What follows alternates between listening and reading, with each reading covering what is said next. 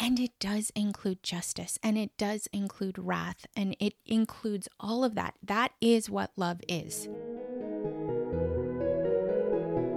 Welcome to Former Adventist Podcast. Grab a cup of coffee and join Colleen Tinker and Nikki Stevenson as they discuss their life after Adventism.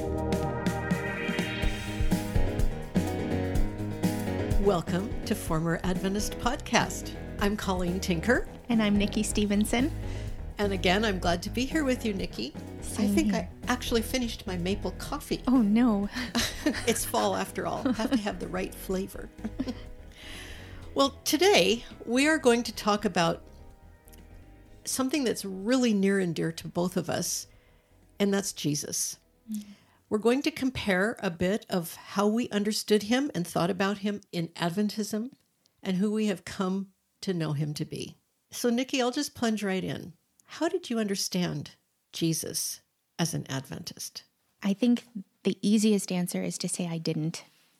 I get that. Um, but as I've thought about this, I've realized that I had kind of two different pictures of him um, at the same time. One came from the doctrines that are clearly taught in Adventism, um, that came from Ellen White, that are unique to Adventism.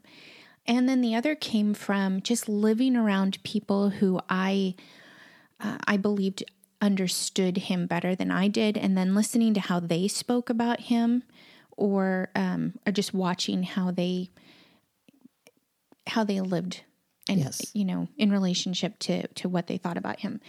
In terms of the doctrine, I understood Jesus to be uh, Michael the archangel Yes.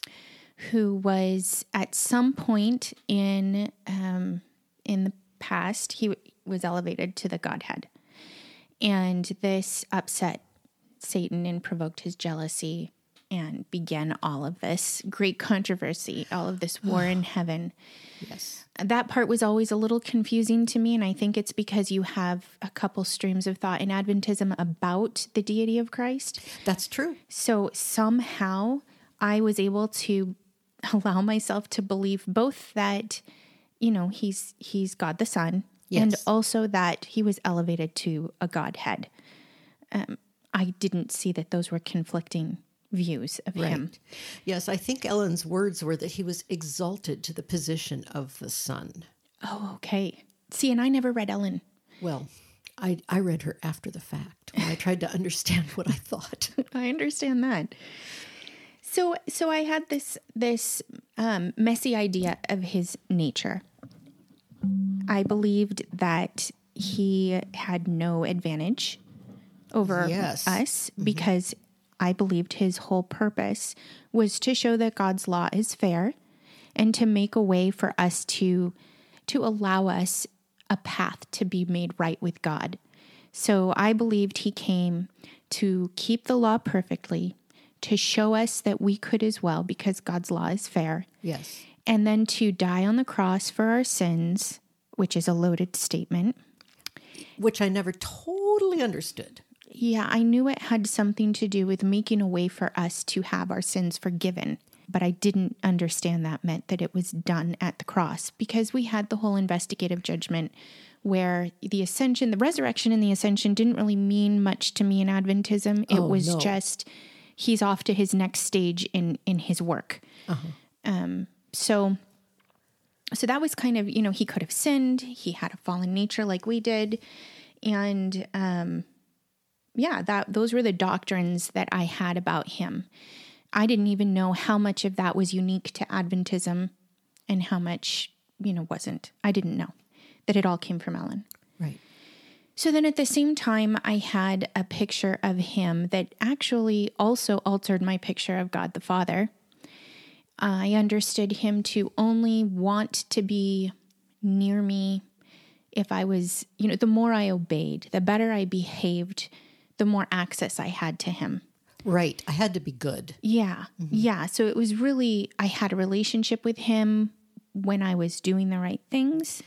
And when I wasn't, then he didn't, he would withdraw. And that was my choice. He was respecting my freedom to sin. Um, so, so I, I constantly, if I didn't feel connected to him, which what does that mean when you're not born again? I would question how, you know, what am I doing wrong? How am I not behaving? Because God blesses us when we obey Him, right?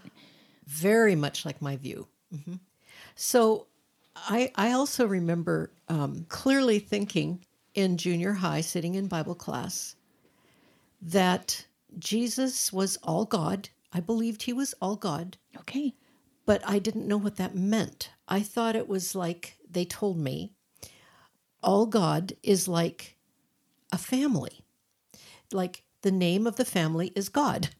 Oh. And there are three people in the family. It's kind of like there's daddy, mommy, and child. And in the Godhead, we have the Father, the Son, and the Spirit.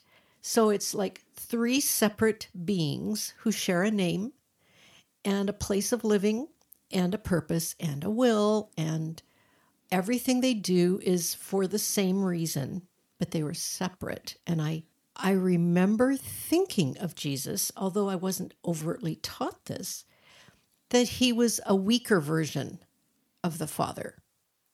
Oh, yes. a weaker version. Um the children's version. The name jesus was the children's name.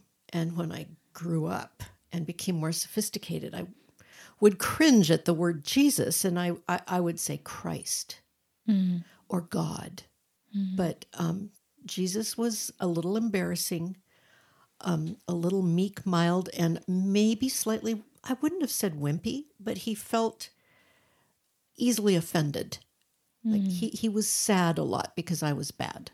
Oh, yes. Yes. I definitely had that picture that, that we could make him sad. Yes. So, um, anything else, Nikki? How did you did did that progress as you grew up, or did that pretty much sum up how it seemed to you?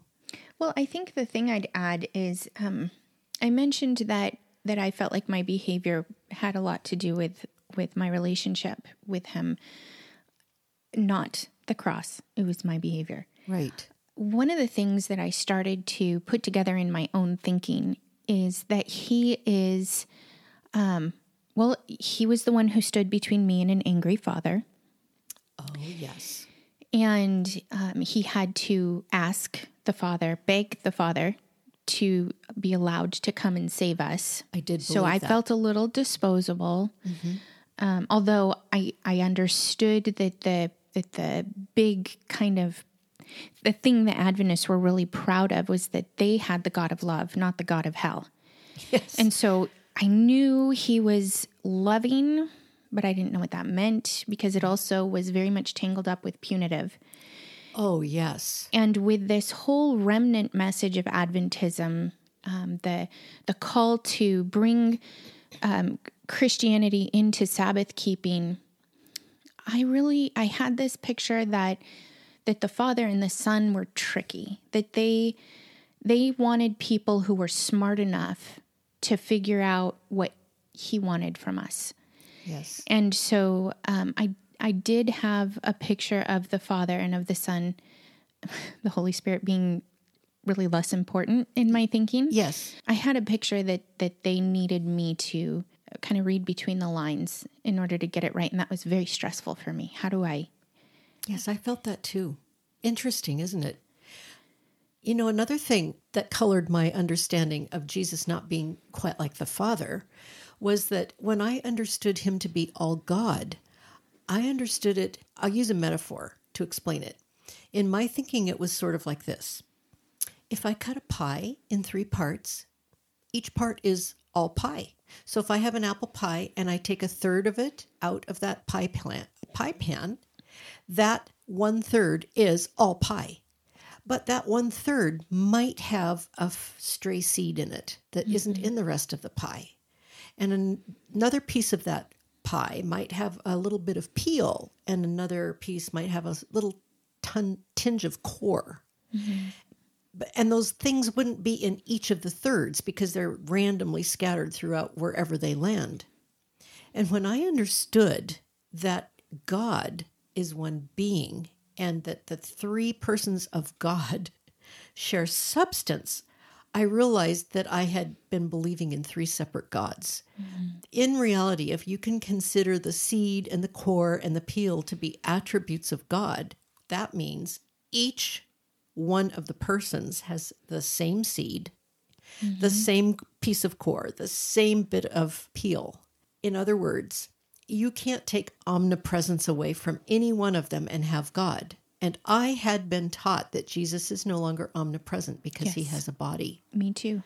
I had been taught that God sent the Holy Spirit because Jesus could no longer be everywhere. Right. What I didn't understand was that if you take omnipresence away from Jesus, he's not God Right.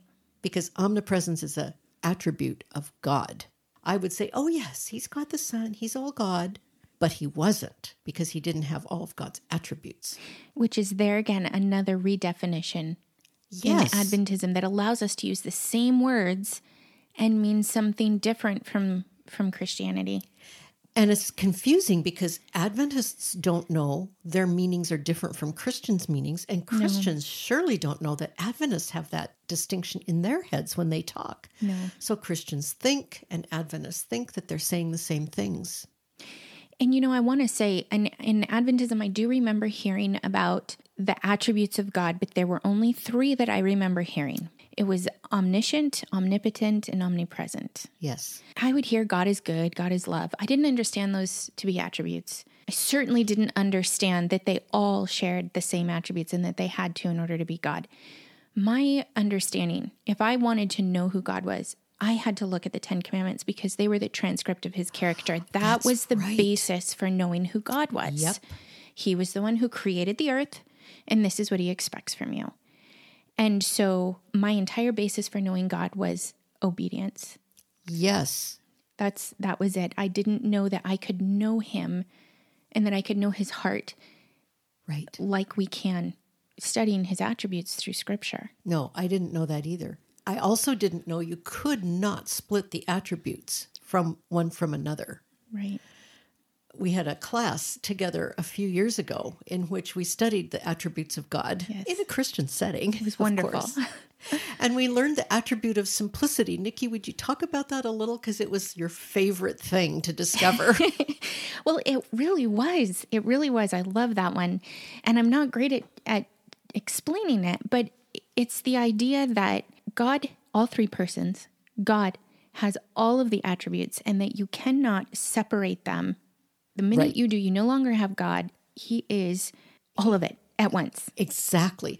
And there are the um, communicable attributes which we share, which are love and grace and faith and those kinds of things. And then there are the incommunicable ones which we absolutely can't share omnipresence, omnipotence, omniscience, eternality. We can't share those, but God has all of them And Sovereignty. and sovereignty. I love Yes, that I one. love that one. And God has all of those all at the same time, so that when we say God is love, that necessarily includes his attribute of justice, Mm-hmm. wrath, mercy, and grace. You can't have God's love minus any of those. So when Adventists say, the God I serve wouldn't do such and such, like Mm-hmm. have an eternal hell or Wrath. wrath, because Adventists do say he doesn't have wrath. Um, that's just unbiblical. And you can't separate God's attributes. He is the whole package. All three persons are the whole package. And each of his attributes informs the other one. And I think that was one of the things I loved so much about understanding simplicity. Suddenly, that was the moment where I understood, whoa, I have a different God. Um, yes. But but I have to say uh, quickly, I I struggled with the idea of being loved by God. I mean, I knew I was because I believed Scripture, but I didn't quite know how to understand what it what that love looked like. Over the years, that has definitely God has been revealing that to me through His Word. yes. And and this was one of those moments where I understood that I can't try to define God's love. God is the definition of love. Oh, it's a great point. And so I have to understand love according to him, not according to you know the the way that the world speaks about it. Yes. And and the picture that I got from the attribute of simplicity was that his love is perfect. Yes. It is not manipulative. It is perfect. Right. That he is perfectly truthful and honest. He's not going to give love and take away based on my fallibility. It is Right. pure and it proceeds from him. It's not on the basis of who I am. Mm-hmm. And it does include justice and it does include wrath and it includes all of that. That is what love is. Right. And so that was just that was just an incredible moment that just sort of blew the lid off of Right. off of scripture and and how it talks about God. It's interesting because Jesus is the one who revealed God to us. Mm-hmm. And as an Adventist, I understood that to mean he came to show us how to be nice and how to suffer gracefully. He came to show us how to allow sinful men even to crucify and kill him without complaining. Mm-hmm. And he came and showed us how to love all people and accept everyone mm-hmm. and that was showing us God. And as I've studied scripture, I've come to realize several things were wrong with that impression. First, Jesus showed us the Father's love by taking the Father's wrath for sin into his own self on the mm-hmm. cross. Mm-hmm. It wasn't that he came to demonstrate how to suffer gracefully. He came to be my substitute. He became sin for me. 2 Corinthians 5:21 so that I might become the righteousness of God in him. His revealing the Father was showing that he would take his own death sentence for sin into himself in order to release me for eternal life if I trusted what he did. What an amazing demonstration of love. It wasn't about graceful suffering, although he did suffer gracefully, but that wasn't the point. Right. The point was he was my substitute, not my example primarily. And of course, Jesus is an example, but his example is for those who believe. Yes. He's only an example of how to live to those who have trusted him and have been born again. He's not an example to unbelievers. For unbelievers, he is a substitute and a savior. He's a savior for all of us, but our job isn't to figure out how to be good by looking at him. Right. And I had been taught that if I prayed and trusted the Holy Spirit like Jesus did, I could overcome sin as he did. Mm-hmm. But that wasn't what he did. He didn't sin because he wasn't a sinner. I sin because I am born a sinner, and Jesus was not. So when did you begin to when did you begin to think that maybe you were dealing with a different Jesus? That's an interesting question because I I suppose the first inkling, which was just sort of subconscious, was when I first heard that the new covenant is not something I keep with God. When I heard Dale Ratzlaff explain back in the mid 90s at a forum meeting, of Adventist forum meeting, that the old covenant was between God and Israel with joint promises between the two, and the new covenant was actually between the Father and the Son. And if I trust the Son in Him, I am ushered into the new covenant. That was the first hint I had. But the real moment when I understood I had a different Jesus was sometime in the early 2000s. Um, I was uh, a moderator of the Former Adventist Forum on formeradventist.com. Jeremy Graham was doing research for his website on the Adventist Trinity. And he was publishing and discussing his research. And that was when I realized that the Jesus I had believed in did not have all the attributes of God. That's when I realized that if he's not omnipresent, he's not God. So that even in his incarnate state on earth, he was all God. That his his omnipresence did not cease because he was in a body. His God nature was always God. And that's when I started realizing I had a different Jesus. I had a Jesus who was not fully God. And it was nailed that that realization was nailed together one morning when um, this was years ago. I don't remember exactly how long. Richard came home from his men's Bible study and said, "Do you know that in Colossians 1:17 it says that in Jesus all things hold together?" That's his role in the Trinity, and that means that even when he was in the tomb, all things were holding together in him.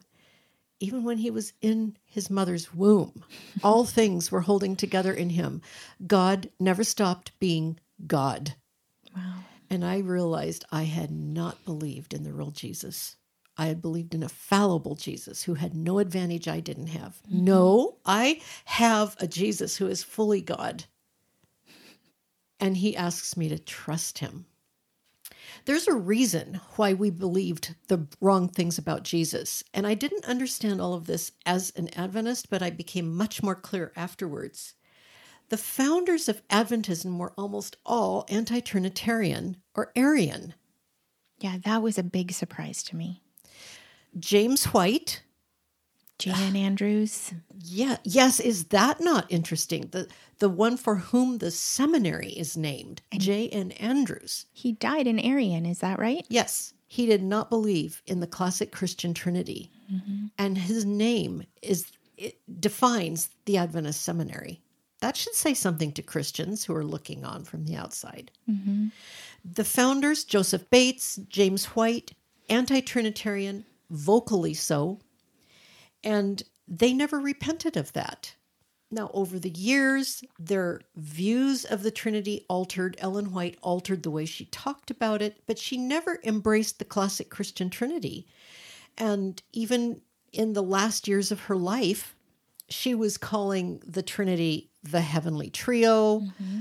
the three worthies of heaven. She did not believe in the classic Christian Trinity. And even today, the official understanding of the Adventist theologians is that Ellen White's Trinity is the correct one, not the classic Christian Trinity. And Jerry Moon, who is a professor at Andrews, wrote a paper in 2006 explaining this that the heavenly trio is the real Trinity, that the classic Christian Trinity of shared substance is not. Wow. In a sense, what Adventists believe in is a tritheism, not a trinity. Three gods. And I have heard Adventists refer to the classic Christian Trinity as Catholic. Oh, That- that's. Roman Catholic. Yeah. Absolutely. El- uh, James White wrote that. And interestingly, there has been a resurgence of anti Trinitarianism within Adventism over the last 30 years. yes. And the reason for that, it most closely reflects the founders of Adventism. Even those who say they believe in a Trinity are still colored by that original Arianism, that original anti Trinitarianism, that Jesus was not always God Almighty. Wow. So, who is Jesus to you now? He is fully God. He is um he is my savior.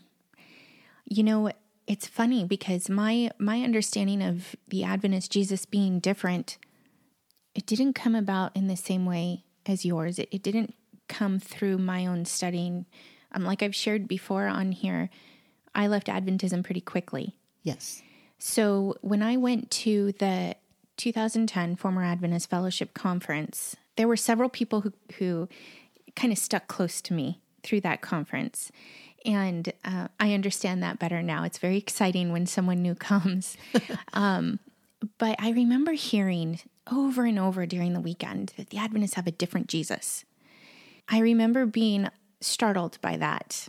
I, I believed what I was hearing during the conference because it was taught so well and so clearly through scripture. Yes. But I that that statement I had a really hard time wrapping my head around. It seemed like a little it's going a little too far.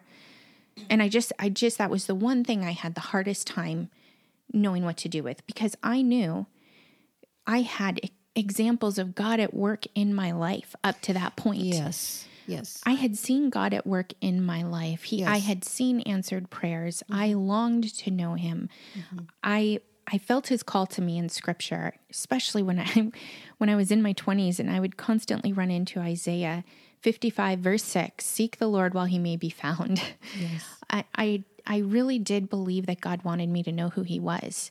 And so to to decide that that the Jesus I knew in Adventism was a different Jesus was hard for me. Yes. So one of the breakout sessions that I went to that began to open my eyes to this was John Rittenhouse. Um, he was speaking about the security of the believer. I don't remember the title. I think it was on, is once saved, always saved biblical. Mm-hmm. And it was an incredible session. And he said during that time, oh, I don't remember exactly. I can't quote him, but it was something to the effect that what we think about God can't change him. He is changeless. Who God is is who God is. And I remember during the Q&A, I raised my hand and I asked him, if what we believe about God can't change who God is, then how can we say that Adventists have a different Jesus? Why don't they have the same Jesus and they just don't understand him? Good it, question. It was hard for me. And mm-hmm. I don't honestly remember his answer to me, although I think he wasn't entirely sure how to approach that answer because he did come to me a week later and then answered me then. Um, but I really wanted to understand where that came from, how how Adventists could have a separate Jesus. And so I began pressing into scripture and I felt comfortable with everything else I'd heard, but I wanted to know how do I how do I explain this to Adventists? Because of course I thought they were going to want to hear from me. so how do I explain this to them?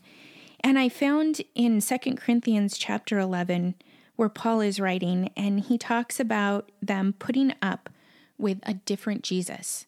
Yes. That some people had come and they were preaching a different Jesus and they were putting up with it. And I thought, well, that's interesting. Okay, so the Bible does talk about a different Jesus. And then over in Galatians, when Paul talks about some coming and disturbing them, troubling them with a distorted gospel. And the cross reference there in verse 7 takes you over to Corinthians, where it talks about a different Jesus. And I thought, okay, so we have biblical language that talks about this.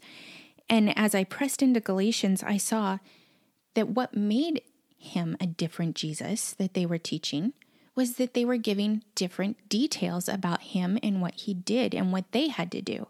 Yes. Those were the things that were making him different according to Paul's biblical, Holy Spirit inspired language. And so then I started lining up okay, what do the Adventists say Jesus did and who he was? And what does the Bible say Jesus did and who he was? And it was a different picture of a different guy. Totally. And I begin to think okay, so if I was to describe somebody that I knew to somebody else who didn't know them, what I said to them about that person was going to inform them of who he is. And now, they, if they had to go and find him in a crowd based on the details I gave them, they're going to come back with the person I described. And so, when you have this picture of Advent that the Adventists give you of Jesus being all of these things we've discussed, if they have to go out and do a crowd and pick them, they're not going to choose the Jesus of Scripture. That's right. Because the details are different and the message is different. The, his purpose for coming was different. And I begin to see truly Adventism has put forward a different Jesus using somehow scripture to do it. Yes. And yes. and I saw the weight of that deception. And it was it was heartbreaking, but it was undeniable. And I have to say, one of the other things that helped me see that that they have a different Jesus is their own testimony. So when a person comes to faith, when a believer comes to faith, they're baptized. Yes. Now, in Adventism, when they proselytize and they bring Christians into Adventism, as of 2010, it was in their church manual that they are to be baptized into Adventism, yes. even if they had been baptized as a Christian. True. But wait a minute, scripture says there's one baptism. Yes. So I I sat there and I stared at that and I thought, why would they have them do this again unless they thought that they had a different gospel, a different message, a different Jesus, the right one. Exactly. And the Christians had it wrong. So now, by their own testimony, they have something different, something separate that requires a new baptism. And That's I be- a great point. I, I begin to see the Adventist baptism is a public proclamation of the action of the believer to give their life to this Jesus, to ask this Jesus into their heart. So it's a it's a they're bearing witness of what they've done, which is why they can yes. do it over and over. Yes. They can give their life to Him over and over. Mm-hmm. But the Christian baptism, the believer's baptism, is a public proclamation of what God did. Yes. And that happened once. And the baptism happens once. It's a different message, different baptism, different Jesus. That is such a great point. So well said. A couple of years ago, I began to realize there's another way I had misunderstood Jesus as an Adventist, and it was subtle, but pretty profound. And that was the picture that I had carried all my life because of the illustrations in the Uncle Arthur bedtime oh, stories yes. and the Uncle Arthur Bible stories and all of the prophecy seminar art. And that was that Jesus is pictured in heaven wearing a high priestly garment, the ephod, the the headdress, the linen, the linen robe, standing before the altar with the golden cherubim and the mercy seat over the area of the Ten Commandments. That's how Jesus is pictured in heaven today. Mm-hmm. And as I was reading through Hebrews 7, 6 and 7, I realized that that is a blatant misrepresentation of Jesus. He is not a Levitical priest. He is a priest of a different order, Melchizedek. His work is not the same as a Levitical priest. He is not in heaven carrying out a heavenly version of the Israelite Old Testament high priest. His work was finished on the cross. Everything those high priests represented in the Old Testament, Jesus did in his flesh on the cross.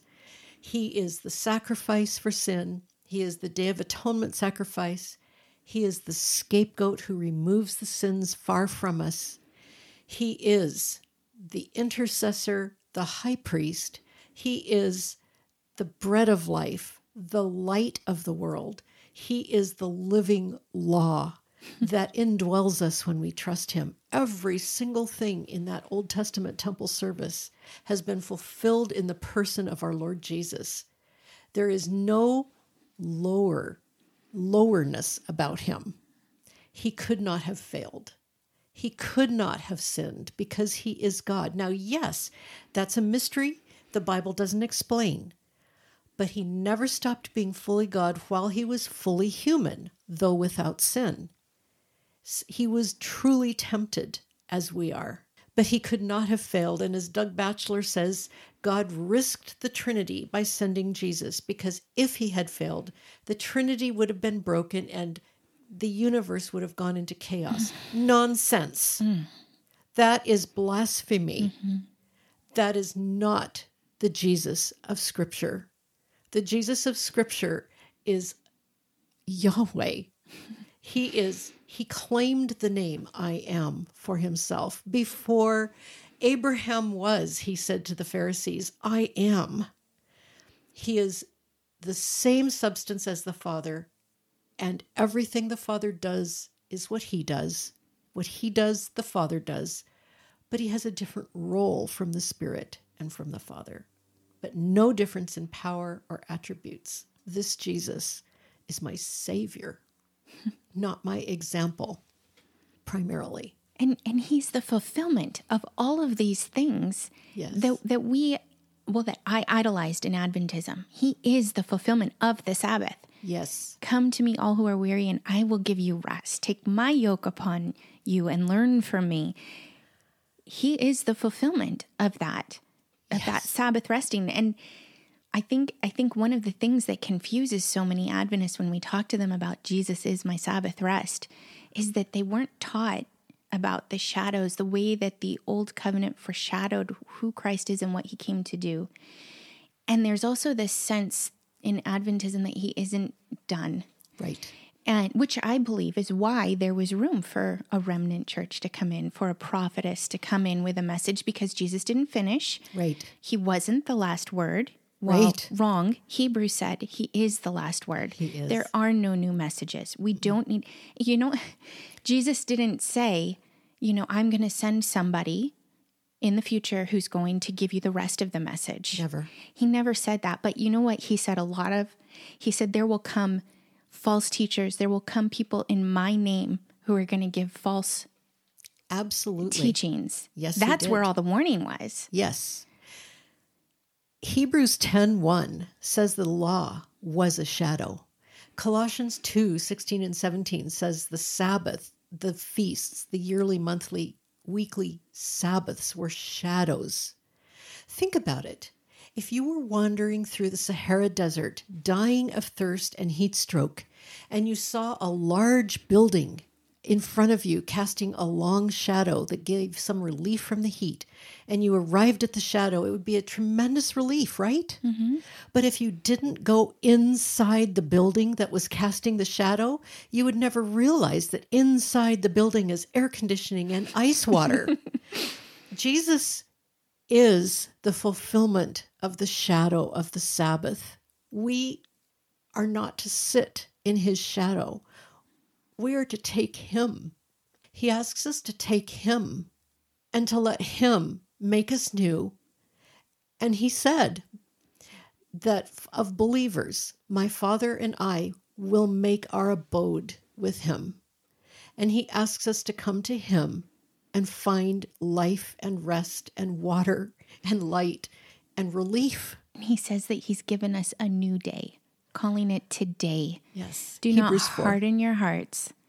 Our obedience is faith. It's putting our faith in the finished work of Christ and finding our eternal Sabbath rest there. It is not in keeping a shadow. The thing that determines those who are saved is not the day they will keep when Jesus returns. Right. The thing that determines it is belief in Jesus or unbelief. That's it. It's those who do not trust Jesus alone who will find themselves outside. And I just want to say this Jesus, who has all the attributes of God, is omnipresent. He is not only omnipresent in the sense that all things hold together in him, even when his body was asleep in the tomb.